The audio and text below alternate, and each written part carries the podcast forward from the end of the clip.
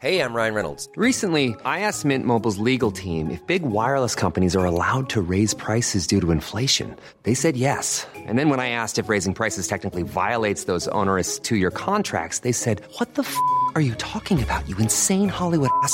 So to recap, we're cutting the price of Mint Unlimited from $30 a month to just $15 a month. Give it a try at mintmobile.com slash switch. $45 upfront for three months plus taxes and fees. Promo rate for new customers for limited time. Unlimited more than 40 gigabytes per month. Slows. Full terms at mintmobile.com. Planning for your next trip? Elevate your travel style with Quince. Quince has all the jet setting essentials you'll want for your next getaway, like European linen, premium luggage options, buttery soft Italian leather bags, and so much more. And is all priced at 50 to 80% less than similar brands.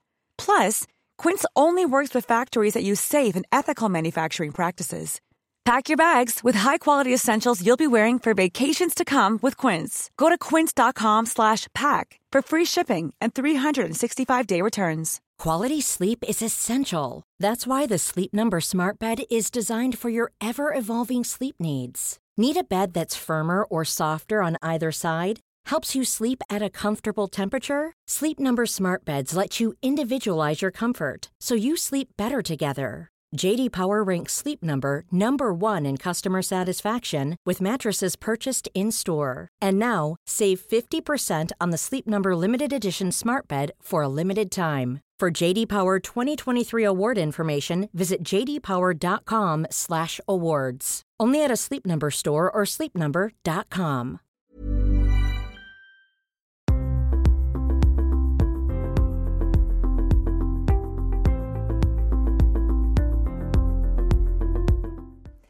Arnaud, vous êtes enseignant spirituel et transmettez les enseignements reçus de maîtres indiens, tibétains et mongols depuis plus de 20 ans. Vous êtes également créateur de l'Académie de l'Acte qui propose des stages, des conférences et colloques et forme également des thérapeutes. Dans votre dernier ouvrage, La prophétie de l'aigle et du condor, vous expliquez que notre civilisation arrive à la fin d'un cycle, celui de l'aigle, pour en débuter un autre. Pouvez-vous nous expliquer ce que représentent ces deux animaux et ce qu'ils signifient dans cette prophétie? C'est c'est une prophétie qui arrive euh, vraiment au bon moment par rapport à ce qu'on est en train de vivre. Parce que euh, j'ai l'impression, puis dans les gens que je rencontre, vraiment l'impression qu'on est à la charnière, qu'on est à la fin d'une époque, au début d'une autre. Il y a longtemps qu'on parle d'un nouveau monde, la fin d'un cycle, etc. Mais là, ça s'incarne de façon beaucoup plus directe. Et la prophétie de l'aigle et du condor, c'est une euh, prophétie qui dit que dans, la, dans la nuit des temps, euh, le, le grand esprit a donné naissance à deux planètes, le Soleil et la Lune. Le, le Soleil, dans son rayonnement, a donné naissance à l'aigle, et la Lune, dans son intériorité, a donné naissance au condor. Donc à partir de là, le- le- l'aigle, le, condor est l'oiseau des, peuples du Sud, l'oiseau de l'introspection, l'oiseau de la sagesse, du cœur, de l'amour. C'est une, euh, une énergie yin, donc ça veut dire c'est une invitation à aller chercher la réponse à l'intérieur de nous, à se dire que le plus important c'est de développer la paix en nous, la sagesse en nous, le bonheur en transformant notre regard. Tout ça, c'est la dimension du condor qui, gouverne le- le- les peuples du Sud. L'aigle, c'est le, processus inverse, euh, c'est une énergie qui vient de l'intérieur vers l'extérieur, donc c'est vraiment les peuples du Nord euh, qui vont, quand ils ont besoin d'une réponse, chercher à l'extérieur, chercher dans les encyclopédies, chercher... euh, donc on va développer la technologie, on va développer le bonheur en, achetant des, matériaux, en achetant des, des gadgets, en, achetant, en étant persuadé que le bonheur va venir de l'extérieur. Et il y a une euh, donc dans cette prophétie, il est dit que tous les 500 ans, le, le ciel est gouverné en alternance par l'aigle et par le condor. Et la dernière fois que le- l'aigle est arrivé, c'était il y a 500 ans, c'est-à-dire ça correspond à peu près au- aux périodes des grandes découvertes, au moment où, Magellan, Vasco de Gama, Christophe Colomb euh, voulaient connaître le monde et donc on- sont partis, ont vraiment euh, fait une grande traversée pour découvrir le monde par les traversées, découvrir l'Amérique, découvrir le Brésil, etc. Donc ils ont découvert le monde en se tournant vers l'extérieur. Et ils ont fait beaucoup de bien parce que du coup on a appris euh, beaucoup sur l'état de la planète et en même temps en découvrant le Brésil, l'Amazonie, etc. Ils ont aussi fragilisé, euh, il y a eu l'esclavage, il y a eu la spoliation de, peuples qui sont d'une richesse insoupçonnable et qui ont beaucoup à nous apprendre. Et il est dit dans cette prophétie que euh, c'est des cycles de 500 ans. Et on arrive donc à la fin de l'ère de l'aigle, euh, à peu près en 2020, ça correspond à ça, et au début de l'ère du condor. Et il est dit enfin dans cette prophétie qu'il y a une période intermédiaire de, transmission où l'aigle et le condor volent en même temps dans le ciel. Et on a la possibilité, l'opportunité qui nous est donnée de comprendre combien le, bonheur, la paix, la sagesse vient d'une compréhension intérieure, comprendre nos émotions, comprendre qu'est-ce que l'esprit, qu'est-ce que, comment on peut se pacifier en transformant notre regard, la puissance de l'esprit, la puissance des pensées. Tout ça, c'est l'ère du Condor. Dans, Et en même temps, comment on peut s'intéresser à la science, s'intéresser à la géopolitique, s'intéresser. Et donc, si on réussit à se tourner autant vers l'extérieur que vers l'intérieur, on sera dans le mariage parfait entre l'Orient et l'Occident, entre l'esprit et la matière, entre le développement de nos capacités euh, euh, intérieures méditatives et le développement de notre rayonnement. Si en revanche on privilégie un sens plus qu'un autre, on s'expose à contrarier la force antagoniste des deux oiseaux et donc à créer des conflits en nous et autour de nous. Euh, et donc c'est les guerres, c'est les, cataclysmes, les conflits, les inondations, parce que comme on est lié à l'environnement, pour les chamans, on n'est pas séparé de l'environnement. Donc si nous-mêmes on est en conflit, la Terre va être en conflit dans ces cinq éléments, et donc c'est une ouverture donnée à une multiplication de, de, de conflits, de débordements, d'inondations, de cataclysmes, de tremblements terre, de volcans, etc. Enfin, il y a tout ça qui est mis. Et donc, quand on regarde la période qu'on vit, ça correspond exactement à ça, euh, c'est-à-dire une, opportunité de se soigner. S'il y a une épidémie, on va apprendre à se soigner, mais apprendre aussi qu'est-ce qui fait qu'on est devenu si fragile au niveau de l'immunité, Qu'est-ce qui fait que c'est la première fois que ça nous fragilise, pas seulement au niveau de la santé, mais au niveau social, au niveau politique, au niveau sanitaire, au niveau des familles, au niveau... C'est... Euh, voilà, on est vraiment euh, dans cette, période-là. Et donc cette prophétie, euh, qui vraiment pour moi arrive à, point nommé, nous invite à se dire on ne on sortira pas de cette situation en voulant changer les choses sans se changer soi-même, et on ne changera pas la situation si on se change nous-mêmes, mais qu'on ne change rien au monde. Et alors comment on peut se changer soi-même justement? Alors c'est là où, justement on, va peut-être plus se tourner du côté des peuples du Condor, parce que cette question-là, c'est la question que se, posent les peuples du Sud depuis la nuit des temps. Si je simplifie un peu, on va se dire que l'Occident, euh, depuis cinq siècles, comment on peut avoir des maisons euh, de plus en plus individuelles, comment on peut se déplacer de plus en plus vite, avoir de, de plus en plus d'argent sur son compte, et on va réussir dans la vie avec... Ben, voilà, l'Orient au contraire, se dit comment on peut plonger en nous, développer les, capacités de méditation, développer la pleine conscience. Donc c'est ce qui fait que toutes les voies du bouddhisme, du tantrisme, du chamanisme, du totémisme, de toutes ces voies de, spirituelles invitent à, se découvrir soi-même, mieux savoir qui on est, mieux comprendre qui on est, et, réaliser que si aujourd'hui on est euh, malade, en mauvaise santé, euh, qu'on galère dans notre couple, avec nos enfants, avec nos amis, qu'on n'arrive pas à s'épanouir. Euh, ça sert à rien de changer simplement la couleur de la voiture ou même son compagne euh, ou sa, compagne ou son compagnon. On va avoir besoin de se tourner vers l'intérieur parce que, et c'est là qu'on arrive à la voie chamanique, pour les chamans, le monde extérieur est une fractale du monde intérieur. Donc tout ce qui arrive à l'extérieur, ça dénote un équilibre ou un déséquilibre à l'intérieur. Qu'est-ce que ça veut dire exactement une fractale? Pour euh, comprendre ce qu'est une fractale, on peut s'inspirer de la feuille de fougère. Quand on regarde le dessin de la feuille de fougère, ça fait comme une... Euh, on a une tige sur laquelle il y a plusieurs feuilles, mais quand on regarde cette feuille, il y a une tige sur laquelle il y a plusieurs feuilles, et quand on regarde cette feuille, il y a... Donc ça nous montre que l'infiniment grand est contenu dans l'infiniment petit. Et on retrouve cette, euh, cette euh, dimension quand on regarde un cheveu, par exemple. On enlève un cheveu, on va le porter au laboratoire et on va avoir tout notre ADN qui va être toutes les informations qui nous concernent depuis l'enfance qui est contenu dans un cheveu. On peut voir ça dans, dans, les lignes de la main. Quand on va voir un médium, il va regarder les lignes de la main parce que toute notre histoire est ici. Donc ça montre qu'en fait, l'infiniment grand est contenu dans l'infiniment petit. Et euh, l'état dans lequel on vit, c'est-à-dire notre environnement, notre famille, nos amis, c'est l'infiniment grand, ça correspond à notre état intérieur.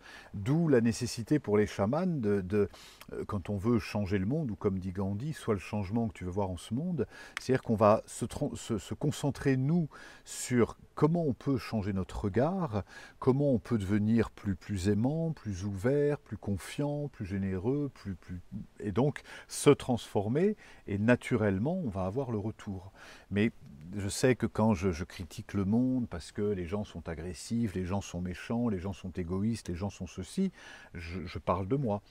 Et, quand au contraire je me rends compte que tous les gens sont, je parle aussi de moi. Donc c'est c'est à ça que nous invite l'ère du Condor, c'est vraiment à se dire voilà, on va se transformer, on va commencer par changer notre regard par changer nos croyances, par changer notre perception du monde invisible. Euh, voilà, se dire je ne, je ne crois que ce que je, je, ne crois que ce que je vois, par exemple. Donc on va changer un peu nos perceptions. Et quand on change nos croyances, obligatoirement, ça change notre environnement et ça change notre vie. Euh, comment justement, quand on essaye de sentir le, monde invisible, quand on n'y arrive pas spontanément, mmh. euh, ne pas se tromper entre son mental et vraiment des ressentis. Comment on peut faire la différence? Peut-être déjà en, se rappelant que sentir, c'est notre nature. Depuis la nuit des temps, on est, on est connecté pour ça. Et on a tous les organes qui sont branchés pour qu'on puisse sentir. À la naissance, on peut sentir. Un enfant, euh, un bébé, va sentir quand sa mère est en colère, va sentir si la personne qui rentre dans la pièce est accueillante ou toxique, elle va sentir si sa mère... Donc n'importe quel bébé, c'est notre nature. On est câblé comme les animaux, parce que n'importe quel animal dans la nature, il va se coucher ici ou pas là, c'est parce qu'il sent que les vibrations telluriques sont meilleures ici que là. Euh, les chats vont se mettre à certains endroits toujours au même moment. Les oies, les moutons, quand ils pèsent quelque part, c'est l'endroit, on peut vérifier avec le pendule et les unités bovis, on va se rendre compte qu'ils pèsent toujours dans les endroits où il y a des, des lignes de force, où il y a une meilleure énergie tellurique. Donc tous les êtres vivants, tous les êtres vivants, même un, végétal, n'importe quel végétal, a la capacité naturelle à percevoir son environnement. Nous, il n'y a aucune raison que ça soit différent. En revanche, ce que nous, on a, euh, que n'ont pas les animaux, c'est la troisième intelligence, l'intelligence intellectuelle, euh, la capacité à se projeter, à imaginer, et c'est la capacité euh, intellectuelle, son principe, c'est l'image. C'est-à-dire que je ne marche que par image. il faudrait que je sois comme ça. Ça serait bien si je pouvais être comme ça. Oh, m'a dit ça, ça ne me plaît pas. Et donc, on va se raconter des films, ce que ne font aucun animal.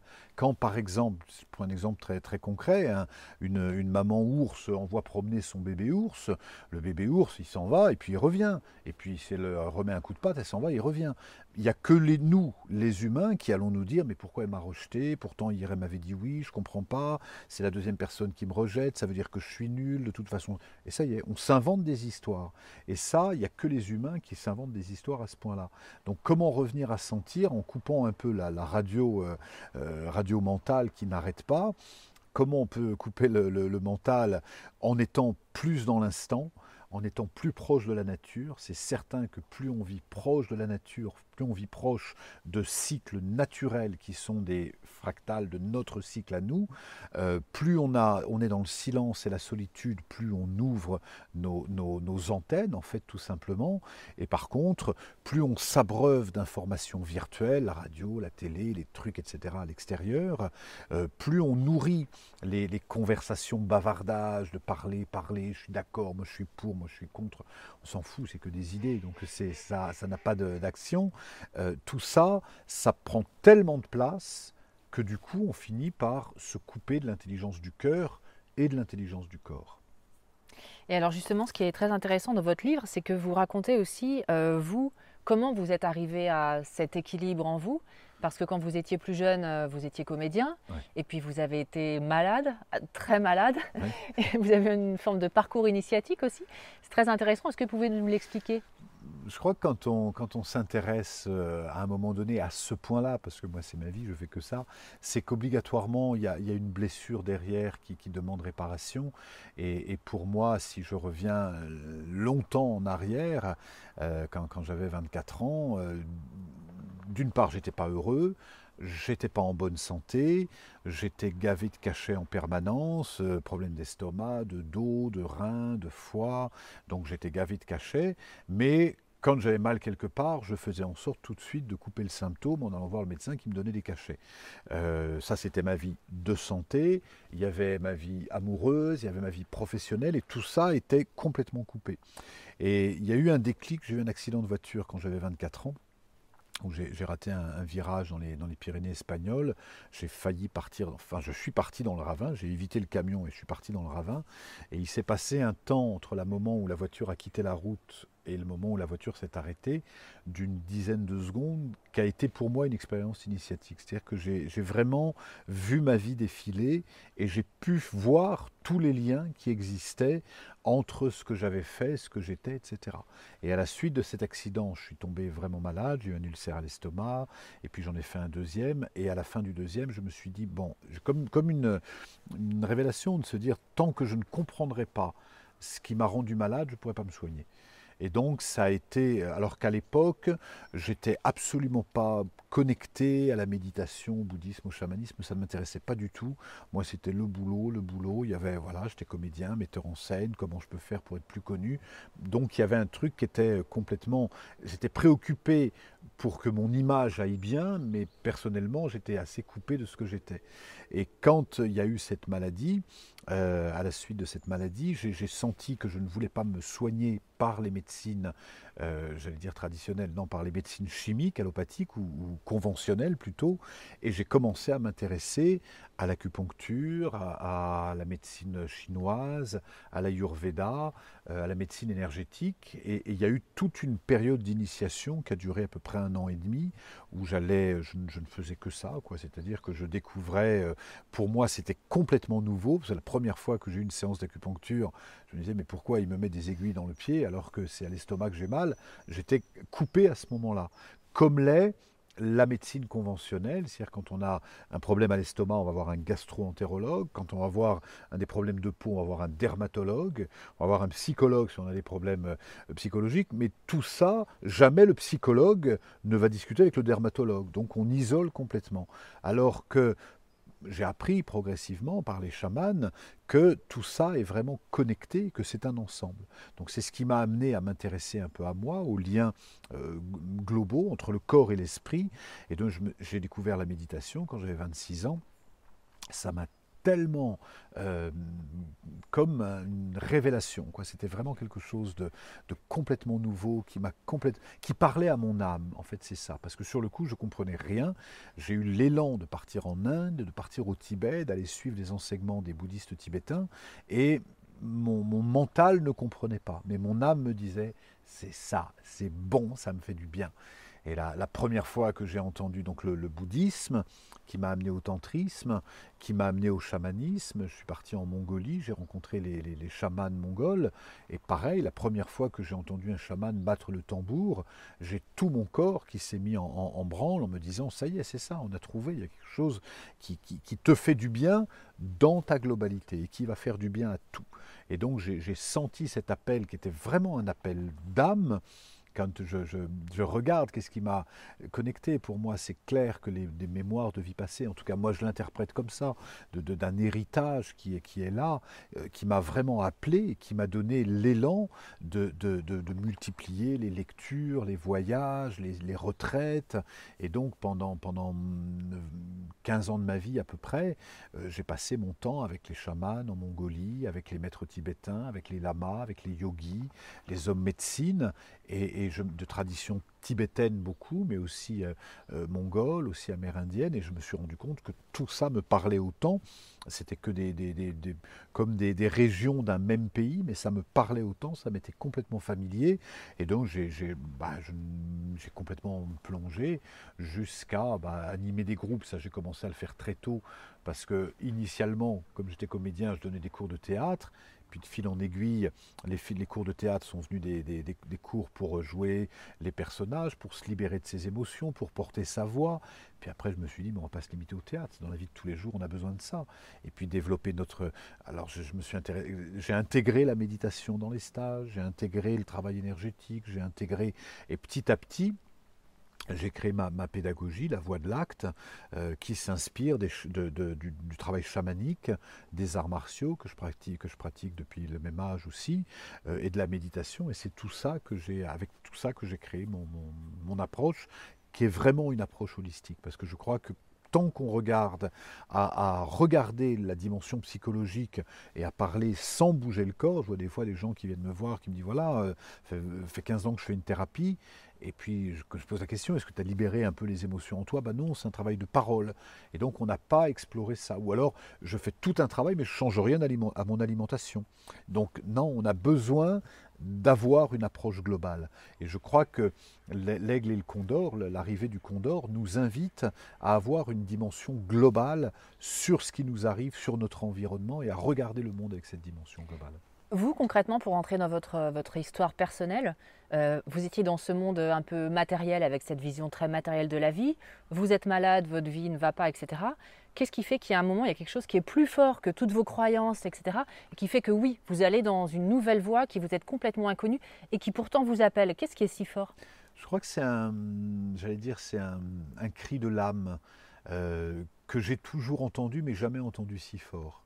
C'est-à-dire quand je reviens encore en arrière, quand, j'avais 5 ans, mes, mes deux parents étaient les deux êtres les plus opposés. C'est-à-dire ma mère euh, hypersensible, euh, très connectée, qui voyait elle très connectée à l'invisible, sans être médium ou magnétiseuse pour autant, mais elle était très sensible. Et comme elle n'a jamais fait de travail sur elle, ça l'a rendue dépressive. Elle a, voilà. Et mon père, lui, était hyper pragmatique, cartésien. Euh, euh, et, quand je regardais les deux vivre ensemble, je me disais, mais comment deux êtres aussi différents peuvent vivre ensemble? Et, derrière ça, il y avait la question, comment nous, on peut vivre avec deux aspects aussi différents de nous, c'est-à-dire une aspiration à s'élever vers le ciel, euh, ou à connecter l'invisible, ou à être en lien, et une aspiration à être concret, avoir un métier, avoir une activité dans l'abondance, etc. Et ces deux aspirations, je les ai toujours senties comme des, comme des forces magnétiques. C'est-à-dire depuis que je suis gamin, pour moi, il y a, cette euh, curiosité, qu'est-ce que l'âme Est-ce qu'il y a une vie après la mort Est-ce qu'on peut communiquer avec les défunts Est-ce que les oiseaux ont une âme Est-ce que c'est quelque chose qui me... C'est la question que je me pose tous les jours. Quel est le sens de notre vie Est-ce que Qu'est-ce qui nous vient de nos vies passées? Alors je sais que tout le monde ne se pose pas ces questions-là. Et là, euh, quand je regarde, c'est comme des familles d'âmes. Des fois, c'est dans ma perception, en tout cas, c'est plus les vieilles âmes qui s'interrogent vraiment à ça, en se demandant qu'est-ce que je fais là, qu'est-ce qui fait que je reviens ici, alors que je sais que nous sommes tellement plus vastes, que nous ne sommes pas euh, uniquement ce corps physique, il y a quelque chose de beaucoup plus vaste que ça. Et donc c'est ce que j'appelle la, nostalgie du divin. Je n'ai pas trouvé de, de plus belle expression. L'impression d'être connecté à une dimension tellement plus grande que notre simple personnalité et en même temps d'être dans un corps physique trop petit parce que tout dans ce corps est dans la dualité. Si je veux euh, m'approcher, on va se prendre dans les bras, mais c'est trop serré, alors je m'éloigne, et puis tu me manques, je reviens, tu m'envahis, j'étouffe. Tout est dans la dualité. Il fait trop chaud, il fait trop froid, je veux être seul, je veux être, euh, me mettre à mon compte, oui, mais j'ai peur de. Tout dans ce monde est dans la dualité. Là où notre âme, elle est non-duelle par essence. Notre essence, elle est non-duelle. Et donc c'est ce, ce, frottement entre l'essence de l'âme et la, la, réalité incarnée. On a besoin d'incarner les, les, deux. C'est-à-dire quelqu'un qui ne serait que dans l'essence de l'âme, mais qui n'arrive pas à s'incarner dans la terre, va être très malheureux. Et quelqu'un qui est très incarné dans la terre, qui n'a aucun problème existentiel, qui se dit, moi je gagne mon argent, mon salaire, mon truc, mon machin, il y a un moment donné, un moment donné, il va se poser la question. Soit parce qu'il arrive à 40 ans, ou à 50 ans, ou à 60 ans, ou à 100 ans, ou à la fin de sa vie, soit parce qu'il a perdu un proche, ou un, parent, ou un frère, ou un ami, soit parce qu'il tombe malade, soit. Et d'un seul coup, on va se dire, mais c'est quoi le sens de la vie? Et cette question du sens de la vie, que moi je préfère dire, comment euh, quand, je pose cette question, les, Mongols, par exemple, ne se posent pas du tout cette question, parce qu'ils sont intégrés à leur environnement, ils ont leur place naturellement. Et nous, comme on a poussé souvent hors sol, c'est-à-dire juste concentré sur gagner notre vie, réussir dans la vie, plutôt que de voir comment on a développé, en fait on est sous l'influence de l'aigle. Et l'influence de l'aigle, il ne se préoccupe pas d'où il, vient, il se préoccupe d'où il va, comment il peut se développer, comment il peut avoir plus grosse voiture, gagner plus d'argent, être... Ça, c'est la préoccupation de l'aigle. Le condor, lui, il se préoccupe sur quelle est la nature ultime, qu'est-ce que l'amour, qu'est-ce que... Et en fait, depuis enfant, je, réalise ça en le disant, mais depuis enfant, je me sens vraiment un enfant de l'aigle et du condor. C'est-à-dire que mon âme vient du Condor, il n'y a aucun doute, je me sens connecté, et dès que je rencontre mes, frères et sœurs d'Amazonie, de Mongolie, on se connecte tout de suite, et en même temps, je vis dans une peau d'aigle.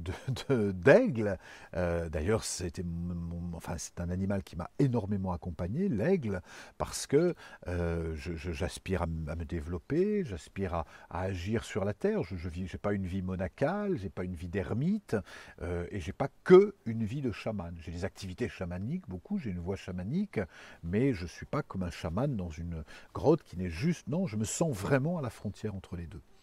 Qu'est-ce que ça vous a apporté dans votre vie euh, concrète, quotidienne, dans, dans, vos ressentis, etc., le fait d'intégrer cette dimension du Condor euh, dans votre vie progressivement, de votre oh, jeunesse jusqu'à aujourd'hui? Tout, de plus en plus de paix, de plus en plus de, de, de joie, de plus en plus de, de, rayonnement, de plus en plus... Je crois que la, la, la pire des blessures, la blessure d'âme, c'est l'impression d'être coupé d'être coupé de la source. Et c'est le manque d'amour. C'est parce qu'on est coupé de la source de l'amour, donc on va chercher l'amour à l'extérieur, avec une compagne, un compagnon, avec la reconnaissance du public, de, de, de, du, peu importe, mais parce qu'on on a oublié que notre essence, c'est l'amour. Et, et plus on se tourne vers l'intérieur, et ça, ça a été le cadeau que m'a fait le, le, Condor depuis, depuis 30 ans, plus on se tourne vers l'intérieur, plus on se dit, mais qu'est-ce que j'allais chercher autant à l'extérieur, quelque chose dont je suis la nature.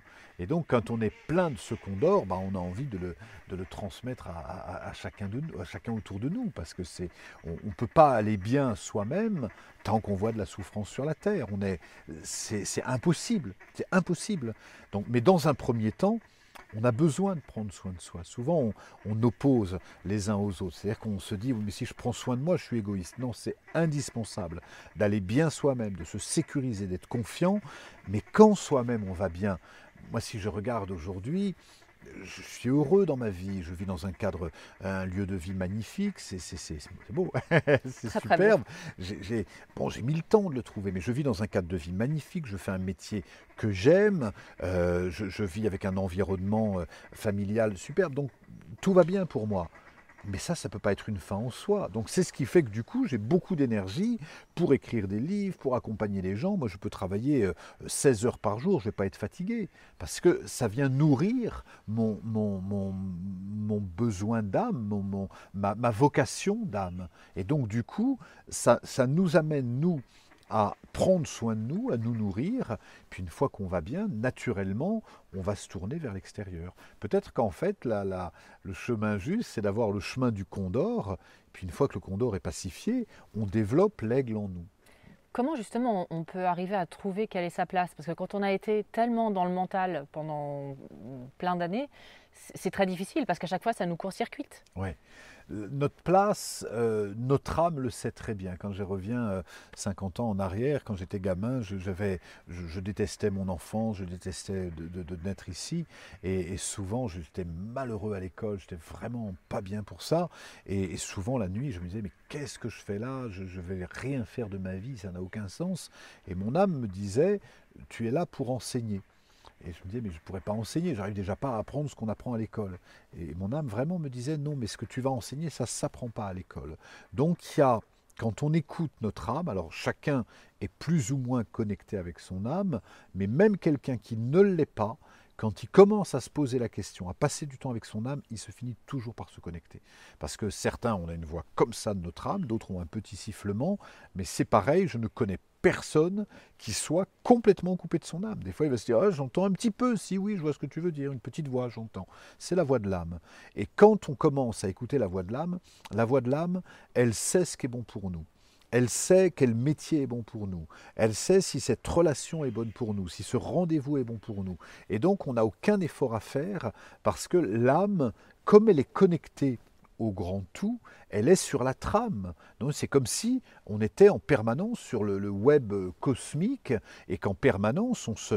Moi, quand je, prends des, rendez-vous, quand j'accepte une, conférence, etc., je ne fais pas marcher la tête. Je me dis juste, me prendre 10 secondes pour raisonner, ça me dit oui. Je me dis ouais, ouais, je peux le. Je le sens bien. Il n'y a pas de stratégie derrière ça. Il n'y a jamais de stratégie. Il y en a de moins en moins. Et, et c'est. Du coup, il n'y a pas d'effort. Et la place, c'est celle que j'ai en ce moment. Mais il y a un temps, je, reviens 20 ans, 25 ans en arrière, où je cherchais beaucoup ma place. Je voulais être acteur, euh, faire un acteur de théâtre, mais en même temps du cinéma. mais, ça, c'était ce que voulait mon ego. Euh, mais en fait, aujourd'hui, je m'en fous complètement d'être euh, conférencier, de faire ça ou autre chose, ça m'est complètement égal. Moi, je peux passer un an à m'occuper de mon jardin, je, vais être très bien, je, je m'amuse avec ça. Mais si j'accepte ma nature, ma nature c'est de raconter des histoires. En ce moment, mais peut-être que dans, dans, cinq ans, je dirais, bah non, il n'y a plus d'interview, il n'y a plus de conférences, il n'y a plus rien. Ma nature, j'ai besoin maintenant de m'isoler. Puis après, je ressortirai peut-être autre chose. Là, pour l'instant, il y a le livre, il y a le film, il y a un autre livre derrière, il y a une académie, il y a tout un truc. Je sens que ma nature, c'est de rayonner. Mais comment on le sait? Ça, Pour te répondre très très précisément, comment on sait que c'est notre place je trouve cinq indices. Le premier, c'est que ça nous donne de l'énergie. On le fait, on est content de se lever le matin, ça ne nous pose aucun problème. Le deuxième, c'est que ça nous maintient en bonne santé. Le troisième, c'est que ça provoque des émotions positives. Le quatrième, c'est que la relation, elle est facile. Et le cinquième, ça c'est plus magique, c'est que ça attire les synchronicités c'est fluide, c'est simple, c'est naturel. Et donc, qu'est-ce qui fait qu'on n'est pas à notre place? On n'a plus d'énergie. Se réveiller le matin, dire allez, il faut y aller là-bas. Bon, allez, faut y aller, je suis fatigué. Ça, ça nous met en mauvaise santé.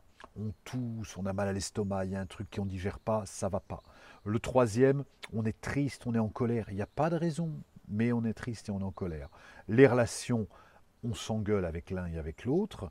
Et la cinquième, c'est pas fluide, c'est pas casse, on veut y aller, ça marche pas, on rate le rendez-vous, le truc, machin. Voilà, ça c'est les cinq indices qui nous permettent de façon radicale de savoir si on à notre place ou pas. Alors justement, euh, on tourne ça euh, en, septembre 2021, donc euh, on est encore dans le Covid. Il y a beaucoup de gens qui se posent plein de questions, qui ont eu des problèmes dans leur travail ou qui se sont fait virer ou voilà. et pour autant, tout arrêter et partir de zéro, c'est pas évident.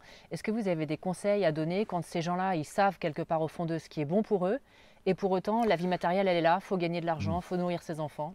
La, première chose, c'est que quand on est dans, un, dans l'œil du cyclone, et on est encore un peu dans l'œil du cyclone, c'est-à-dire qu'on n'a pas, de, on pas la vue de l'avenir, on ne sait pas si ça va durer deux mois, euh, trois mois, six ans, euh, on ne sait pas combien de temps ça va durer, donc on est encore dans l'œil du cyclone, on n'a aucune visibilité. Et dans ces moments-là, on a besoin de calme et de prendre de la hauteur, c'est indispensable. Parce que tant qu'on reste à se dire comment je peux éviter la vague, on n'a pas. Donc on a besoin de prendre de la hauteur. Et quand je prends de la hauteur, moi aussi je fais cet effort de prendre de la hauteur, parce que je suis aussi confronté comme, comme chacun, quand on prend cette hauteur, l'âme me dit, cette période, c'est bénéfique, c'est une période de transformation. On quitte un ancien monde, on crée un nouveau monde. Et ça, l'ancien monde, tout était séparé. Il y avait la santé, il y avait l'écologie, il y avait la politique, il y avait la finance, il y avait le développement personnel, la spiritualité. Tout était séparé. Et on rentre dans un nouveau monde où on est obligé d'intégrer le, le, on l'a eu dès le premier confinement, c'est-à-dire d'un seul coup, c'est la première fois qu'un virus avait une action sur le prix du papier hygiénique, par exemple.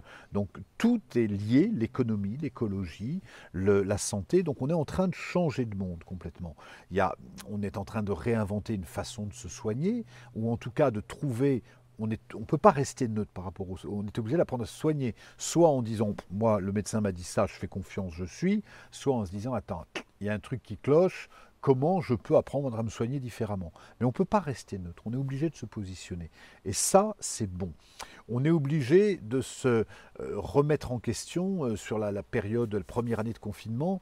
Il y a, pardon, première année de confinement, premier confinement de la première année, parce que ça n'a pas duré un an, quoique on n'en était pas loin. Mais en tout cas, un demi-million de Parisiens à grande ceinture ont quitté Paris pour aller vivre en province. C'est énorme, c'est énorme.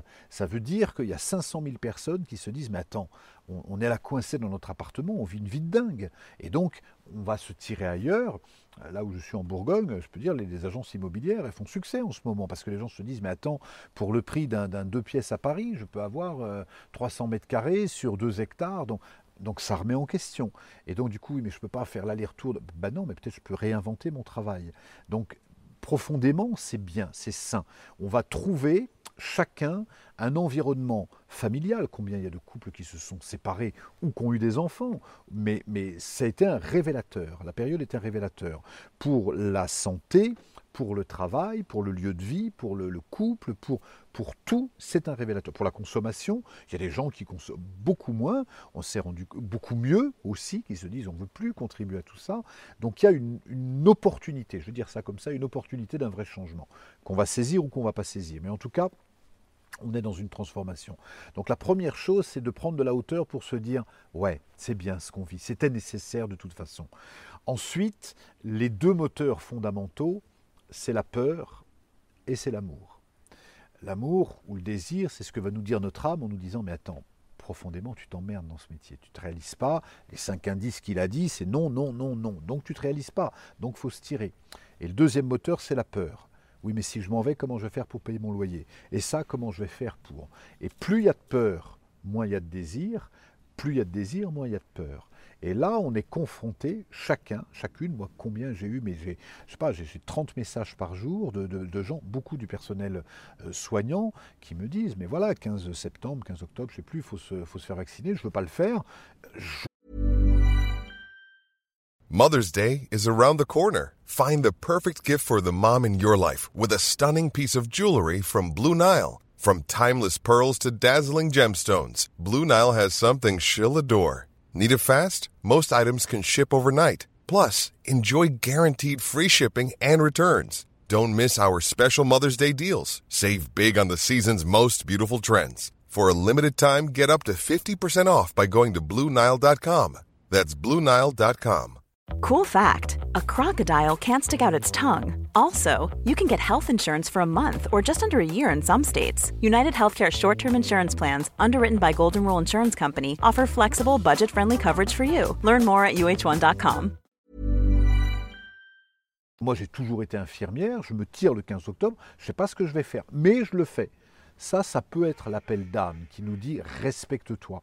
Euh, moi, j'ai, à titre personnel encore, je, vraiment je ne veux absolument pas dire aux gens ce qu'ils ont à faire, mais à titre personnel, je ne me suis pas senti confortable avec cette histoire de passe qui, à mes yeux, faisait de la ségrégation. Donc, je n'ai pas voulu cautionner ça, et donc j'ai arrêté toutes les conférences auxquelles je participais. Ça fait un an que je n'ai donné aucune conférence.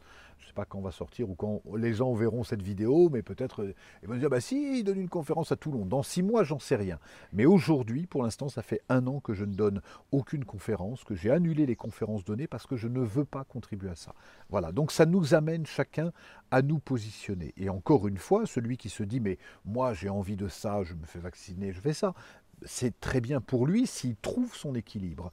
Mais on va être amené à se dire au nom de quoi je fais ce choix? Voilà. Moi, je sais au nom de quoi je fais ça. Et si on ne le trouve pas, au nom de quoi on le fait, et si on ne descend pas profondément en disant au nom de quoi je fais ça, on va euh, être, être coupé. Donc ça nous demande un, investissement. Euh, vous êtes venu me voir en Bourgogne, et je vous en remercie, ça veut dire que vous avez pris la route, vous avez fait 200 km pour venir jusqu'ici. Ça veut dire que vous voulez faire un interview, on vous a proposé, mon attaché de presse m'a dit, vous pouvez le faire par, par Zoom. Non, non, non, je veux venir sur place. Bah, il y a un prix à payer, du coup, ça prend la journée. Mais vous allez avoir du coup j'espère, quelque chose qui aura plus de vie que si on était resté à Zoom. Voilà, donc ça veut dire que si on veut quelque chose à un moment donné, il faut se donner les moyens. Et on, ne récolte que ce qu'on sème. Et donc en ce moment, c'est une période très difficile qui demande à faire des vrais choix. Mais quand on regarde, moi depuis 25 ans, j'accompagne des gens qui s'emmerdent dans leur métier, qui se disent je me tire et j'ai peur. Je n'en connais pas un qui a fait le choix et qui regrette sa vie d'avant. Donc jamais. J'en connais beaucoup qui se disent oui, mais en même temps, j'ai peur, j'ai peur. Normal, on a tous peur. Quand j'ai acheté ce, moulin, qui est un lieu énorme, j'avais pas les moyens de faire les travaux, j'avais même pas les moyens de le payer. Mais mon âme me disait tu achètes ici. J'ai, pour rentrer dans les détails, j'ai eu 18 refus bancaires. 18 refus bancaires. C'est-à-dire les banques ne voulaient pas me prêter parce qu'ils ne croyaient pas au projet. Et moi, mon âme me disait, on y va, tu signes. Et j'ai signé en n'ayant rien sur mes comptes. Et ensuite, une fois que j'avais signé, ah j'étais obligé de trouver quelque chose. Et j'ai fait un crowdfunding, j'ai emprunté à des particuliers. J'ai trouvé le prix du moulin en empruntant uniquement à des particuliers à coût de 5 000, 10 000, 15 000 euros. Euh, pourquoi? Parce que c'est un endroit presque, j'allais dire, où on n'a pas le choix. Hein, je pense à cette amie qui a eu un accident de, moto dernièrement. Elle a, ripé sur un virage. La moto lui est tombée dessus. Puis le réflexe qu'ont souvent les motards, c'est se dire je ne vais pas laisser la, moto au milieu de la route. C'est dangereux s'il y a un poids lourd qui arrive. Donc elle prend la moto et tire la moto. Quand les pompiers arrivent, ils lui disent euh, où sont les témoins? Elle dit il n'y a pas de témoins. Elle dit mais qui vous a aidé à tirer la moto? Ben, C'est moi qui ai tiré la moto.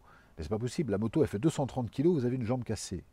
Et d'un seul coup, elle, elle s'est dit, je sors la moto. Et donc, elle multiplie sa force par 6 ou par 8. Et quand j'ai acheté le moulin, j'ai euh, multiplié ma force par 2 ou par 3 de, réalisation. Et quand on se dit, OK, ça, c'est pas bon pour moi, et je vais faire ça qui est bon pour moi, quel que soit le prix à payer, parce que je le mérite, je le vaux bien, là, à ce moment-là, on va trouver de l'énergie, on va trouver des ressources. Et c'est cette ressource-là qu'on est venu chercher sur la Terre pour vraiment nous, rappeler à notre vraie nature, qui est une nature divine. J'aime cette phrase de, de Teilhard Chardins qui dit On n'est pas sur la terre pour vivre une expérience spirituelle, mais pour permettre à notre âme de vivre une expérience temporelle. Et quand on vit complètement cette expérience temporelle, quand on permet à notre âme de vivre cette expérience temporelle, c'est la rencontre parfaite de l'aigle et du condor. Il y a énormément de gens qui se posent la question aussi en ce moment, enfin depuis quelques années, du chemin de vie, de sa mission de vie, etc. Est-ce que ça, ressemble un peu à ce que vous dites quand vous dites il y a, quand il y a quelque chose que j'aime vraiment, j'y vais et les, les, portes s'ouvrent quelque part? Oui, la notion de mission de vie, quand je fais venir les, chamans en Mongolie ici, euh, euh, les chamans mongols, quand je les fais venir ici régulièrement, les gens vont voir les chamans et leur posent la même question. Euh, c'est quoi ma mission de vie? Les chamans viennent me voir après en me disant mais on ne comprend pas, qu'est-ce qu'ils veulent savoir? Qu'est-ce que vous entendez par là? Nous, se pose pas cette question. On se lève le matin, on fait ce qu'on a à faire, on suit le fil du courant. Et plus on est connecté, comme je disais tout à l'heure, plus on est connecté à l'environnement, plus c'est naturel de suivre le courant. Mais quand on commence à se dire sa mission de vie, il me faut un étendard pour changer d'oripeau, non, on, avance, on suit le fil du courant. Et qu'est-ce qu'on a comme indice pour savoir si on est toujours au fil de la rivière? Je suis en bonne santé, j'ai de l'énergie, etc. Les cinq, les cinq clés qui vont nous signaler qu'on est vraiment à notre place. Et là, à ce moment-là, il n'y a plus la notion de, de mission de vie que j'utilise par des formations du langage ou par facilité, mais c'est pas ça. Je préfère parler de, nature. Ça, ça me parle beaucoup. C'est quoi notre nature? Il y a des natures d'enseignants, il y a des natures de facilitateurs, il y a des, natures d'ermites, d'artistes, de, voyageurs, d'entrepreneurs. Et quand on sait quelle est notre nature, tout est facile. Mais souvent, on ne s'autorise pas à incarner notre nature parce que il y a une voix de l'ego qui se dit ça serait peut-être mieux que lui va apprécier ça, lui préférerait ça. Si tu fais ça, qu'est-ce que les gens vont dire, qu'est-ce que les gens vont penser? Et ça, on est, on est coincé avec ça. Tous. Moi, quand je fais quelque chose, par exemple, euh, si je fais une conférence sur l'abondance, euh, pour voilà, par exemple, je vais parler de ça je sais que je prends le risque que les gens se disent, mais attends, je comprends pas, il, il invite à développer l'abondance et en même temps il est chaman, ah ouais, mais c'est bizarre. Je prends le risque, on prend des risques tout le temps. Mais quand on écoute la voix de notre âme, on sait ce qui est juste pour nous et ce que vont dire les gens, ça nous balance un peu au-dessus de la tête. Ça, ne nous fait pas changer de voix parce que on sait que la vie est courte, que euh, et voilà, et donc on ne peut pas faire les choses pour plaire aux gens. On peut prendre soin de l'autre. Ça oui, prendre soin de l'autre, mais pas en le caressant dans le sens du poil, en faisant ce pourquoi on est fait. Il y a une question aussi que je voulais vous poser, j'en profite. Il y a énormément de gens dans, dans, tout ce qui est développement personnel qui vont avoir des visions presque intégristes où euh, si on n'est pas dans le, dans le bon, entre guillemets, avec des valeurs, mm. euh, c'est qu'on est mauvais. Euh, si on gagne de l'argent, c'est qu'on est mauvais.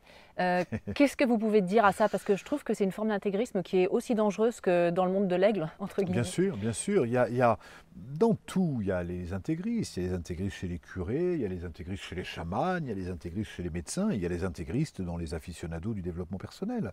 Euh, c'est, ça ne nous, c'est pas parce que ça ne, on fait ce travail sur nous que ça nous rend plus conscients et plus aimants. Euh, la question par contre qu'on doit se poser, euh, c'est si je fais ce travail sur moi, est-ce que ça me rend plus heureux plus serein avec moi et est-ce que j'aime encore davantage les gens? Si jamais je me braque encore plus contre d'autres, faut arrêter de faire le travail sur soi. faut aller jouer au flipper, faut jouer, faut prendre de la coke, faut faire ce que vous voulez, mais faites pas ça parce que ça, ça va c'est Osho qui dit l'oiseau a besoin de deux ailes pour voler. Euh, il y a la conscience et il y a l'amour. Et quand les deux ailes volent à, équilibre parfait, alors on est dans la sérénité. Et souvent, quand on s'intéresse, quand on s'ouvre au développement personnel, la première aile qu'on développe, c'est l'aile de la conscience. Donc on devient plus conscient, on comprend, on ressent, on se dit ah oui, lui il fait ça, il dit ça, mais c'est miroir. Ah oui, il fait ça, mais c'est comme ça. Ah ça c'est une projection. Ça c'est son ego. Ça c'est son ego. Donc on a développé la conscience, ok, mais est-ce que le cœur s'est ouvert en, en proportion? Si oui, on va s'entendre de mieux en mieux avec tout le monde, même avec les intégristes même avec les intégristes, parce qu'on va pouvoir, moi si je prends par exemple cette période sanitaire, euh, il y a des gens qui se font vacciner, c'est ok pour eux, c'est ok pour moi, et les gens qui ne se font pas vacciner, c'est ok, moi je suis très bien, je suis végétarien, mais je peux, euh, je m'entends très bien avec des gens qui mangent de la viande, j'ai pas de télévision, mais si les gens veulent regarder le journal de 20h tous les soirs, et que ça leur fait du bien, pourquoi est-ce qu'on voudrait les, changer au nom de quoi? Parce qu'on on estime que... J'ai une image qui me vient, qui est un peu un peu personnel, mais qui, dit bien ça en fait. Euh, quand j'ai écrit mon, premier livre euh, en 2006, Jouer le rôle de sa vie, bon, j'étais heureux de ça, j'étais fier, puis je l'ai offert à mon papa. Et, mon père, c'est pas du tout son truc, le développement personnel. Donc il était fier que son fils écrive un livre, il dit ah merci. Il ne me l'a jamais ouvert, je pense, il m'en a jamais parlé, enfin c'était pas du tout son, son truc. Puis le deuxième livre, je lui ai offert puis l'a regarder, il s'est dit, bon, ça fait deux, mais ça ne l'intéresse pas. J'aurais pu, moi, me braquer là-dessus. Et donc, le troisième livre que je lui ai offert, je me suis dit, mais qu'est-ce qui lui fait plaisir? C'est pas ce livre-là. Par contre, je vais lui offrir les mémoires du général de Gaulle. C'est un ancien résistant du maquis breton. Donc ça, ça va le toucher. Et je lui ai offert ça et j'ai vu ses yeux pétiller. ah, ça c'est bien. Pour qui tu offres? Est-ce que tu offres pour dire, eh, eh, tu vas dire que c'est bien ce que j'écris? Ou est-ce que tu offres pour... Et on a des fois ce, truc de vouloir changer l'autre parce que ça nous arrange nous-mêmes. Mais si les gens, ça leur fait du bien, profondément. On peut juste se demander, avec beaucoup de bienveillance, dans, une, dans la communication, par exemple, plus on a travaillé nous-mêmes la communication, plus on a besoin d'être tolérant. Combien je vois de gens qui font des stages de communication qui me disent Ah, c'est super, maintenant je communique bien, mais mon mari, il n'écoute rien, ou ma femme, elle n'écoute rien. Je dis Non, plus tu as développé la communication, plus tu peux communiquer avec des gens difficiles, plus on a fait un travail spirituel ou de développement personnel, plus on va euh, être souple avec chacun. Et puis, pour répondre à cette question, je terminerai une dernière image qui nous dit que l'autre, de toute façon, c'est un miroir de nous-mêmes. Donc quand je trouve que l'autre est trop comme ci ou trop comme ça, quand je montre quelqu'un, j'ai un doigt pointé vers lui, et j'ai trois doigts pointés vers moi. Donc c'est une opportunité, quand je me dis ça, de me dire, et moi-même, est-ce que je ne suis pas trop comme ça? Et moi-même, est-ce que je ne suis pas comme ça? Pourquoi l'autre est un miroir, de soi-même? On a une histoire comme ça de, ce type qui arrive dans un, dans un village. Il est attiré par ce village et puis il va voir le, chef du village. Il dit J'ai envie de m'installer ici. Et ils sont comment les gens ici? Le, maire du village, je veux dire, ça dépend, vous venez d'où? Ah, Je viens de Marseille. Ils sont comment les Marseillais? Bah, Ils sont râleurs, ils sont radins, ils sont voleurs. C'est un peu comme ici, les gens sont, sont râleurs, radins et voleurs. Et puis il y a un autre type qui vient, j'ai envie de m'installer ici, vous venez d'où? Bah, Je viens de Toulouse. Ils sont comment les Toulousains? Oh les Toulousains, ils ont le cœur sur la main, ils sont généreux, ils sont... C'est un peu comme ici. Et quand on regarde, personne intrinsèquement, et je sais pas, professeur Raoult, on en a beaucoup parlé cette année, c'est un, euh, un type imbu de sa personne, euh, arrivant et gothique pour certains, c'est un génie pour d'autres. et je pourrais prendre la même chose pour chacun. Certains vont détester Macron, d'autres vont aller se réveiller la nuit pour coller des affiches.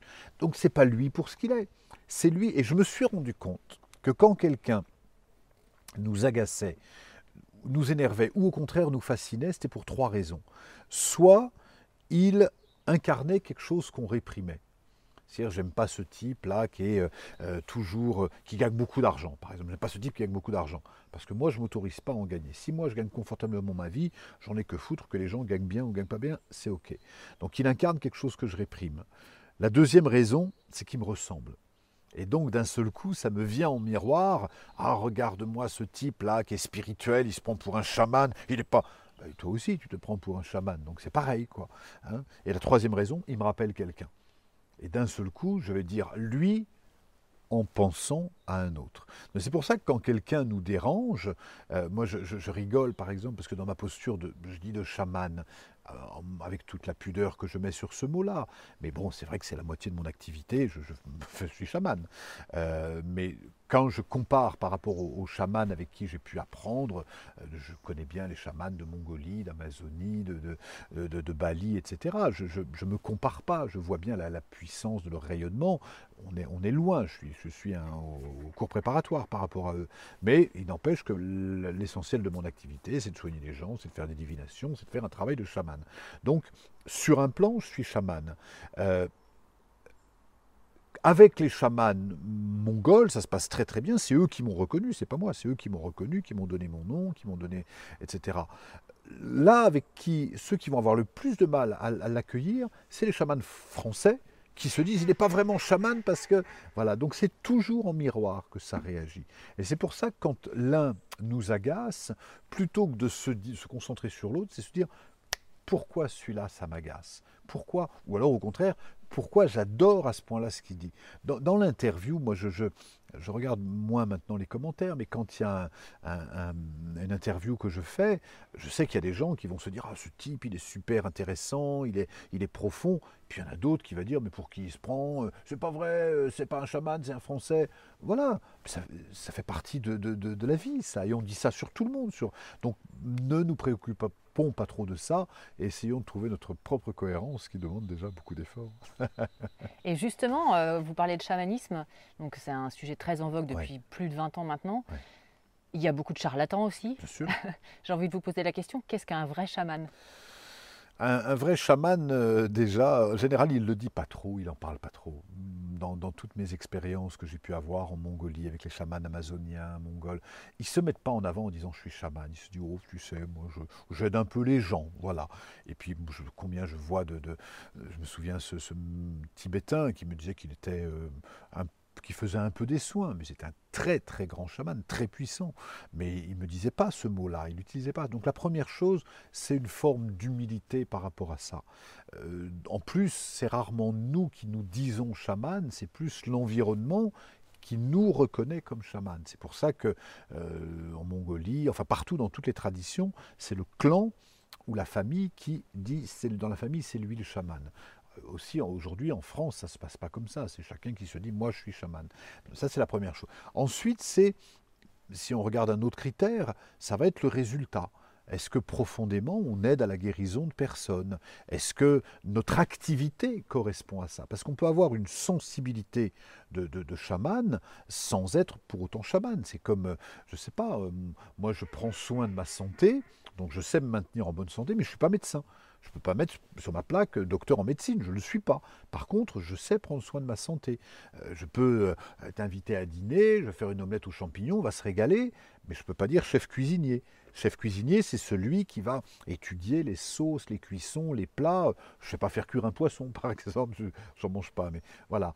Le chaman, c'est pas seulement celui qui a une sensibilité, c'est celui qui toute la journée se concentre pour faire des guérisons, pour euh, apporter des messages de l'invisible, pour faire des rituels de protection et qui va se déplacer partout dans son environnement pour apporter ça. Là, on, va pouvoir dire il est chaman, mais euh, un guitariste qui n'a pas de guitare, il n'est pas chaman. Donc il peut avoir euh, l'oreille musicale. Voilà. Mais pour dire je suis musicien, il faut déjà qu'il ait une guitare et puis qu'il en joue régulièrement. Un acteur qui joue pas au théâtre, il, il peut avoir une fibre artistique.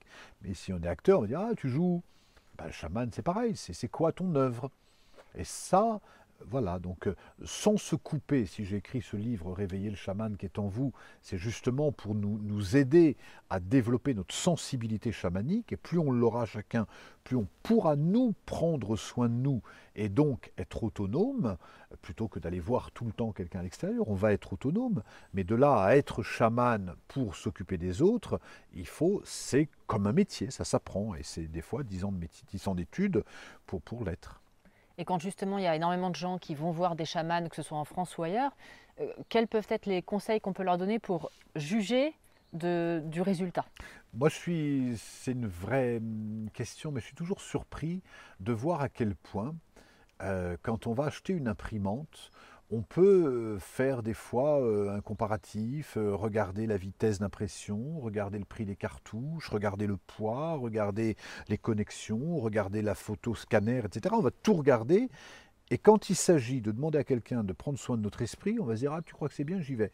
Donc c'est du délire, quoi. Et on devrait avoir dix fois plus de, de vigilance quand on va voir quelqu'un, moi, c'est pas parce qu'un vendeur me dit prenez celle-là, elle est bonne. Je dirais elle est bonne, d'accord, ok, mais je vais regarder un petit peu, c'est quelle vitesse d'impression, c'est quelle, quelle cartouche, c'est quel truc. Je vais me renseigner à partir de là. Un chaman, c'est pareil, c'est pas parce que quelqu'un me dit je suis un grand chaman que je vais le croire sur parole. Je vais déjà regarder est-ce que dans sa vie, il est heureux, en bonne santé, épanoui, et est-ce que spontanément, à son contact, je sens quelque chose de positif ou de négatif? Et ça, je fais confiance, même si je n'ai pas une grille de lecture de critères qui me dit, parce que c'est difficile de, ça. Moi, je ne sais pas comment on reconnaît euh, un bon téléphone d'un autre. Donc, je vais regarder à partir des grilles de lecture que j'ai. Euh, donc, il y a ce que ça me dit en moi. Et puis, il y a les résultats. Est-ce que quelqu'un qui, fait du bien, bah, les gens en parlent, on va dire, écoute, va le voir lui, il m'a fait du bien. Donc d'écouter quand même un peu le, bouche à oreille, d'écouter le bouche à oreille, ou ce qui est écrit sur lui, puis d'écouter votre intuition. S'il y a les deux, on y va, mais on n'y va pas pour dire euh, change ma vie. On y va pour dire tiens, j'ai mal, mal à l'épaule, est-ce que tu peux faire quelque chose pour moi? Ben, Je vais faire deux séances avec toi. ne pas attendre non plus cette, cette chose euh, qu'on aura avec personne. Un chaman, c'est un magicien, c'est vrai. Mais un médecin, c'est un magicien aussi. Maintenant, si j'ai de l'asthme depuis 15 ans et que je vais voir un, médecin de la gorge, euh, il ne faut pas attendre qu'en une séance, il me soigne. Ben, si je vais voir un chaman qui me promet qu'il me soigne en une séance, je vais en voir un autre. Hein, parce que je sais que c'est un travail que je vais faire moi-même et le chaman va m'aider à ça. Donc plus j'ai une posture d'attente en me disant moi, tu connais un super bon chaman pour changer ma vie Parce qu'il m'arrive ça, ça, ça et ça. je vais dire, attends, tu as envie de changer ta vie déjà? Oui alors peut-être, tu as vraiment envie de changer? Attention, hein, il va falloir changer ta façon, il va falloir changer tes habitudes, il va falloir changer ton alimentation. Tu es prêt à ça? Non Ah, je ne connais pas de chaman. Oui Alors, peut aller voir n'importe qui, ça va aller. Donc c'est proportionnel à notre capacité, à nous. Euh, des fois, je, vois des gens qui me disent eh, Je suis allé voir tel chaman, il m'a dit C'est pas si terrible. Mais je dis quoi Qu'est-ce que tu attendais de lui? Même les grands chamans, je connais des, grands chamans, euh, des gens qui sont allés les voir, qui m'ont dit oh, oui, oui, oh, c'est pas. Ils ont tellement pas envie de bouger. Donc est-ce que j'ai envie de bouger et est-ce que je suis prêt à garder le pouvoir sur ma guérison, sur ma transformation, en demandant de l'aide? Parce que le chaman, il va m'aider. Et là, à ce moment-là, j'allais dire presque n'importe quel chaman va pouvoir faire le boulot. Mais déjà le chaman qui se dit moi je soigne les super trucs, je me méfie. Je me méfie parce que c'est nous qui, c'est nous qui nous soignons nous-mêmes avec un support, l'aide de quelqu'un à un moment donné. Et ça, c'est très très différent. Et j'encourage chacun à la vigilance, j'encourage chacun à la vigilance de ne jamais oublier que quel que soit le pouvoir du chaman, le plus grand pouvoir, c'est nous qui l'avons. C'est très important de dire ça, je trouve, parce que justement, avec ces années difficiles qu'on vit tous, etc., il y a beaucoup, on parle beaucoup des pervers narcissiques. Mmh. Euh, il y a de plus en plus de phénomènes d'emprise. Les gens vont voir euh, des personnes, on ne sait pas vraiment où elles sont formées, comment elles sont formées, si elles sont intègres ou pas, si elles sont bonnes ou pas. Et il y a plein de gens qui dépensent des fortunes et qui sortent de là complètement essorés après des années. Mais il y a, des, politiciens véreux, il y a des instituteurs malhonnêtes, il y a des médecins euh, euh, pleins de conflits d'intérêts, et il y a des chamans pleins de guerres d'ego. C'est juste des humains. Donc, comment dire, la malhonnêteté du chaman est toujours proportionnelle à la cupidité de la personne qui vient le voir. Hein, c'est-à-dire, ou à la naïveté de la personne qui vient le voir. C'est-à-dire que, et il y a même une, interaction, c'est-à-dire que l'un nourrit l'autre et l'autre nourrit l'un. Mais si on va voir un chaman en étant droit dans ses bottes, en disant voilà, euh, j'ai besoin d'un aide pour là-dessus, oui, bah, euh, donnez-moi 5000 euros et puis je vous retrouverai l'amour, si je lui donne, ça veut dire que c'est proportionnel. C'est proportionnel à la confiance que je crois que l'autre peut. Ça ne marche pas comme ça. Donc c'est vraiment à nous de regarder. Et, c'est nous qui faisons ce, boulot-là. Euh, ne donnons pas notre pouvoir à l'autre, quel que soit l'autre, qu'il soit médecin, peu importe, peu importe. C'est nous qui avons le pouvoir sur notre vie. Et c'est vrai aussi. Moi, je reçois en ce moment, je ne sais pas, 30 euh, messages par jour de gens qui me disent, euh, euh, je ne sais pas, hmm, voilà, est-ce que vous croyez qu'il faut que je me quitte de mon mari Il s'appelle Hervé, qu'est-ce que vous en pensez? Hein, Je veux vendre ma maison, est-ce que c'est le moment de la vendre? Je suis sagittaire. Moi, si je voulais gonfler mon chiffre d'affaires, je dirais bah, envoyez un petit billet de 1000 et puis je vous fais une analyse. Bon, le, truc, c'est que toutes les réponses que je fais, c'est la même. C'est ne comptez pas sur moi pour prendre une décision qui vous concerne. Moi, je veux que personne ne prenne une décision qui me concerne. Je suis libre. Donc les décisions importantes de ma vie, c'est moi qui la prends. Et quand bien même un médecin me dirait, vous êtes malade, il faut prendre ça, je garderai le libre arbitre de dire, ce traitement, j'y crois pas. Et si un chaman me disait, il y a ça qu'il faut que tu fasses, je garde le libre arbitre de faire ça. Et tous les gens qui travaillent avec moi, et j'encourage que ce soit la même chose avec tous les thérapeutes, aucun thérapeute, j'en profite pour faire une, parenthèse là-dessus, qui touche c'est quoi ma vie passée, c'est quoi mon animal totem? Alors ça, je ne vous dis pas les commentaires, et j'ai vu une chouette, est-ce que c'est mon animal totem? Là aussi, je pourrais devenir super médium en faisant ça. Mais toujours j'ai la même réponse, c'est il n'y a que vous qui pouvez reconnaître votre totem. Aucun chaman, même s'il a 40 plumes à son chapeau, ne peut vous dire c'est ça votre totem. C'est nous qui le savons parce que c'est une relation très intime entre la personne et son totem.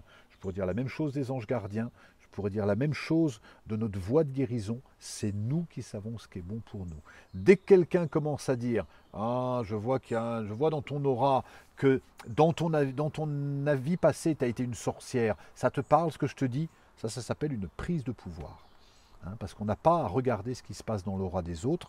On, peut à un moment donné faire un miroir si l'autre nous demande, mais dès lors qu'il y a, c'est la thérapie sauvage ou c'est le chamanisme sauvage, et là, soyez hyper vigilants, soyez hyper vigilants avec ça, ne laissez personne décider à votre place, parce qu'il y a quelque chose qui nous a été donné à la naissance, c'est magnifique, et c'est très encombrant, ça s'appelle le libre arbitre. Et le libre arbitre, ça veut dire que c'est nous qui décidons ce qui est bon pour nous, et personne ne peut nous le dire à notre place. Justement, c'est ça qui est compliqué, c'est que ça fait des, dizaines d'années, des centaines d'années qu'on nous apprend à ne pas décider pour nous. Ben oui, c'est tellement pratique de se dire Ah oui, mais le gouvernement a dit ça, l'Académie de médecine a dit ça. Mais tu sais, et là j'en reviens avec l'aigle et le condor. Combien ça m'est arrivé des fois, moi, de dire Voilà, moi je sens ça. Oui, mais qui te l'a dit? Je on s'en fout qui me l'a dit. Si je te dis, c'est le ministre de la Santé, on a dîné ensemble, il m'a dit que c'était ça. Ah bon, d'accord. Et si je te dis, c'est un clampin du coin qui m'a dit ça, tu vas me dire, ah bon. Donc il y a, y a deux façons de savoir. Soit la façon de l'aigle, c'est-à-dire on va se dire, je dis ça parce qu'on m'a dit que, soit la façon du condor de plonger en nous. Et là, on rentre dans, dans, plonger en nous. Quand, et on a en nous la capacité à savoir si ce traitement est bon pour nous, euh, même si mille personnes nous disent tu devrais faire ça, et que nous on sent profondément, je ne sens pas ton histoire, à ce moment-là, ne le faites pas. Parce que, et on peut, en même temps, moi c'est ce que je fais, quand il y a des sujets sensibles comme ça, euh, il faut que je prenne une décision, bah, je vais écouter d'abord à l'intérieur, ça me dit non, je ne le sens pas, faut pas le faire, non, va pas vers ça. Et puis je vais écouter un peu à l'extérieur, pas le journal de 20 heures, je vais regarder un peu les choses alternatives, je vais regarder d'autres choses, et puis je mets les deux en corrélation. Et généralement, je trouve toujours un équilibre entre les deux qui fait que je suis droit dans mes bottes euh, par rapport au choix que j'ai fait. Même si 1000 personnes, euh, rappelons-nous quand même qu'il y a 50 ans, oui, 50 ans à peu près, euh, il était reconnu que fumer, c'était bon pour la santé. Mais c'est l'Académie de médecine qui le disait. Fumer, c'est bon pour la santé. Fumer, ça vous donne, euh, ça, vous, ça, passe le stress. Fumer pour mieux dormir. Ça, c'est des publicités 1940 à peu près. Hein. Fumer, le type avec la, la, Malboro, le machin. Fumer, c'est bon pour la santé. C'est les médecins qui disaient ça. Ben, aujourd'hui, on se dit euh, peut-être que c'était un peu à côté de la plaque. Il y a 50 ans de ça à peu près, pas sûr de la date, euh, les rayons X, quand ce, médecin allemand s'est dit, mais bien sûr qu'il est possible de voir à travers la peau pour voir les os, tout le monde disait, c'est du délire. Voilà, donc n'oublions pas que les vérités d'aujourd'hui seront des, hérésies de demain. Et profondément, il y a ce qu'on appelle le bon sens. Je, prends, même si je prends des sujets sensibles, par exemple, allez, je mets les pieds dans le plat. Je prends la, la 4G, la 5G, la 6G, la 9G profondément, moi quand je mets ma main, euh, je suis quelqu'un de très sensible, quand je m'approche d'une antenne, je sens dans mon corps quelque chose qui, qui, qui, qui se serre. Quand j'ai un téléphone, euh, si j'appelle avec mon portable à l'oreille, au bout de 10 minutes, je vais avoir mal à la tête, ça va me chauffer toute cette partie-là. Donc je sens que c'est pas bon pour ma santé. On peut me montrer 100 000 études qui me prouvent le contraire, je fais confiance dans mon ressenti. Voilà. Et ça, ça doit rester pour nous la, la, référence. L'alimentation, je suis végétarien depuis 25 ans, euh, j'ai régulièrement des médecins qui me disent alors tu es obligatoirement en carence de vitamine E, e B2, etc. Non, je sais que dernièrement j'étais avec un médecin, il m'a dit obligatoirement, il te manque de la vitamine D. Je dis non, non, je ne me manque rien du tout. Si, si, si, obligatoirement c'est mathématique. Il m'a tellement agacé que je suis allé jusqu'en Suisse pour faire une analyse très particulière. Il n'y a qu'un seul laboratoire qui fait ça, pour sortir tous mes taux de vitamines, de fer, de magnésium. Tout est aligné, tout est nickel. Donc ça veut dire quoi? Ça veut dire qu'on peut, et je ne dis pas à tous, arrêter de manger de la viande. Je dis, moi, mon corps m'a dit, tu peux arrêter de manger de la viande et être en bonne santé, en meilleure santé. Pour moi, ça fonctionne. Et si vous, vous dites, ah oui, mais moi, j'ai besoin de manger trois œufs dans ma journée, ça me fait du bien. Trois œufs par jour, c'est beaucoup. Non, je sens que ça me fait du bien. Bah, si tu sens que ça te fait du bien, si vraiment tu sens que ça te fait du bien, fais-le. C'est ça qui est important. Il faut dormir la tête au nord, disent les Indiens. Il faut dormir la tête les pieds au nord, disent les Chinois. Et qu'est-ce qu'on fait? Bah, On fait l'expérience. On dort trois nuits au nord, trois nuits au sud, et là où ça nous fait le plus de bien, on pose son oreiller. C'est ça le, pouvoir, moi, que j'invite à chacun à trouver. Et quand on a le pouvoir sur soi, on n'a plus besoin de le prendre chez les autres. très très très intéressant. Et pour finir justement, donc ce dont vous parlez, c'est un peu le, condor justement. C'est aller. C'est le condor. Devenir responsable de sa vie, faire ses choix en fonction de soi. Et donc, si on va vers cette ère, qu'est-ce que ça nous, est-ce que la, prophétie nous donne quelques indices sur l'ère qui cette, nous... Cette ère, alors c'est ça qui est magnifique. quand on remonte à la source de la prophétie, on a du mal à trouver vraiment la source parce que on en trouve des. Elle a plus de 6000 ans cette prophétie, ça c'est sûr. On en trouve des, racines chez les, en, Amazonie, euh, en Arizona.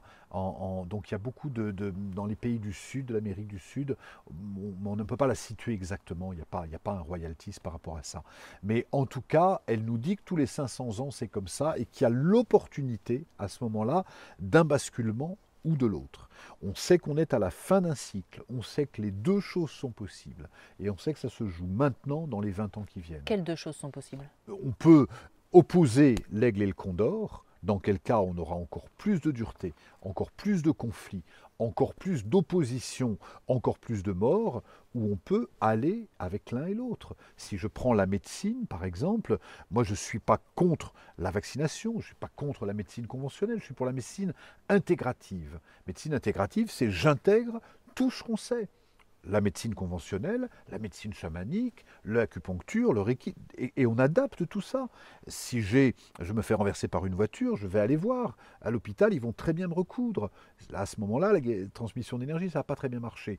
Par contre, si j'ai de l'asthme ou de l'eczéma depuis 5 ans, ça sert à rien que je retourne à l'hôpital. Ils ne savent pas soigner ça. Là où l'acupuncture arrive très bien, là où les chamans arrivent très bien, là où. Donc on fait un équilibre. Et ça, c'est la rencontre harmonieuse de l'aigle et du condor par rapport à la santé. Et on pourrait prendre tous les thèmes. On a opposé, par exemple, je, prends cet exemple-là, on a opposé le, développement spirituel et le développement matériel. Donc l'Occident a développé la matière, l'Orient a développé l'esprit. Je, schématise un peu, mais c'est ça. Et donc du coup, l'Occident qui développe la matière se dit la spiritualité c'est pas pour nous, et la, pensée orientale se dit nous on développe la sobriété heureuse, le contentement, donc la matière c'est pas pour nous. Et donc quelqu'un qui s'intéresse, qui veut à la fois méditer et gagner de l'argent, on va se dire tu es incohérent. C'est l'inverse. Justement, dans la rencontre de l'aigle et du condor, il n'y a aucune euh, causalité du fait de gagner de l'argent et d'être heureux et épanoui spirituellement. Il y a des gens qui sont très épanouis spirituellement et qui sont très pauvres financièrement, d'autres qui sont très épanouis et très riches, d'autres qui sont très pauvres matériellement, euh, euh, spirituellement et, très... Voilà, il n'y a aucun lien par rapport à ça. Donc cessons d'opposer, arrivons à une pensée, à une vision intégrative, aussi bien sur la santé que sur l'alimentation, que sur surtout pour trouver euh, voilà l'agriculture. On n'est pas obligé d'opposer euh, l'agriculture euh, moderne à, la permaculture ou à l'agriculture raisonnée. Mais par contre, on peut, on, peut, on va avoir besoin d'intégrer les deux, parce que sinon, qu'est-ce qui se passe si on ne développe que l'agriculture intensive? On sait qu'en 40 ans, on a affaibli les, les sols de 90% des vers de terre. Donc à ce rythme-là, dans 10 ans, la terre est stérile. Est-ce qu'on peut. Alors les Chinois vont nous dire oui, mais on peut mettre des engrais, des trucs et des machins. Est-ce qu'on veut une terre stérile? Non. Alors on doit changer notre alimentation. On doit privilégier les circuits courts. On doit. Et ça, c'est reprendre son pouvoir. Et là, on est, en ce moment, on a tous besoin de reprendre son pouvoir. On a pu voir pendant le premier confinement Combien de gens ont développé les AMAP, ont développé les, circuits courts, ont développé les, petits producteurs bio, etc. Si c'est ce monde qu'on veut, on a besoin de savoir quel monde on veut. Et on peut intégrer, c'est-à-dire vivre dans, l'abondance, vivre dans le respect de la terre. Euh, voilà, on est, euh, oui, on va éviter les produits chimiques le plus possible, le maximum. Et puis en même temps, si à un moment donné on doit mettre un peu de chimie pour passer un truc, ok, ça va le faire. Mais soyons en tout cas dans cette approche la plus consciente possible et avec le plus d'amour possible pour nous et notre environnement. Et à ce moment-là, les réponses vont s'imposer d'elles-mêmes pour l'avenir. Eh ben, c'est super. Merci beaucoup Arnaud. Avec plaisir.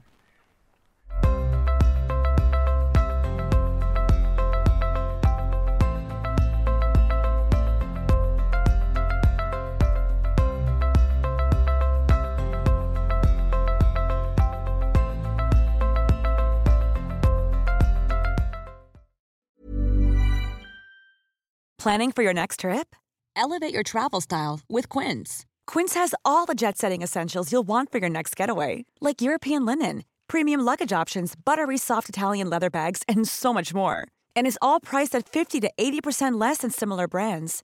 Plus, Quince only works with factories that use safe and ethical manufacturing practices. Pack your bags with high-quality essentials you'll be wearing for vacations to come with Quince. Go to quince.com/pack for free shipping and 365-day returns. Imagine the softest sheets you've ever felt. Now imagine them getting even softer over time That's what you'll feel with Bowl and Branch's organic cotton sheets. In a recent customer survey, 96% replied that Bowl and Branch sheets get softer with every wash. Start getting your best night's sleep in these sheets that get softer and softer for years to come. Try their sheets with a 30-night guarantee. Plus, get 15% off your first order at bowlandbranch.com. Code BUTTERY. Exclusions apply. See site for details. Hi, I'm Daniel, founder of Pretty Litter. Did you know cats tend to hide symptoms of sickness and pain? I learned this the hard way after losing my cat, Gingy. So I created Pretty Litter, a health monitoring litter that helps detect early signs of illness by changing colors, saving you money and potentially your cat's life. Pretty Litter is veterinarian developed, and it's the easiest way to keep tabs on your fur baby's health right at home. Go to prettylitter.com and use code ACAST for 20% off your first order and a free cat toy. Terms and conditions apply. See site for details.